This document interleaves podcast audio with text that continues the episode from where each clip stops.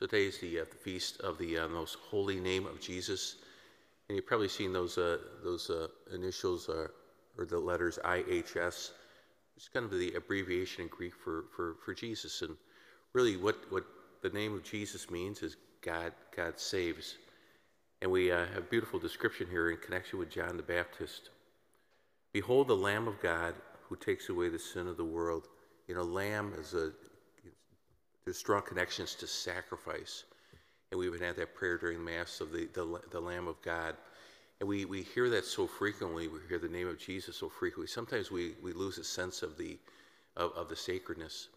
And, uh, and, and sadly, in our world where the name of the Lord is taken in vain so easily and so, so frequently, the, uh, but as, as Catholics, we're called to really also reverence the name of Jesus. And uh, so that's why the, uh, the church places before us this, uh, this, this, this feast day in connection with the holy name of Jesus. And when it comes to the mission of Jesus and what that name is all about, of being saved from our sins, that is the truth. And boy, we, you know, we, we all need that saving from, from our sins. And certainly our world does as well. You see the, you know, the power of darkness that can grip people.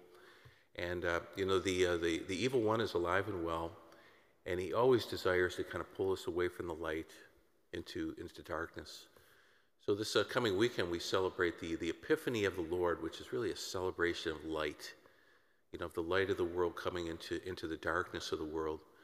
And uh, Jesus will be the one who is, he, he manifests everything that God is about, especially his saving grace. So as we gather this morning, we'll just pause a moment and let's just thank, thank uh, Jesus for uh, the way he has really embraced us.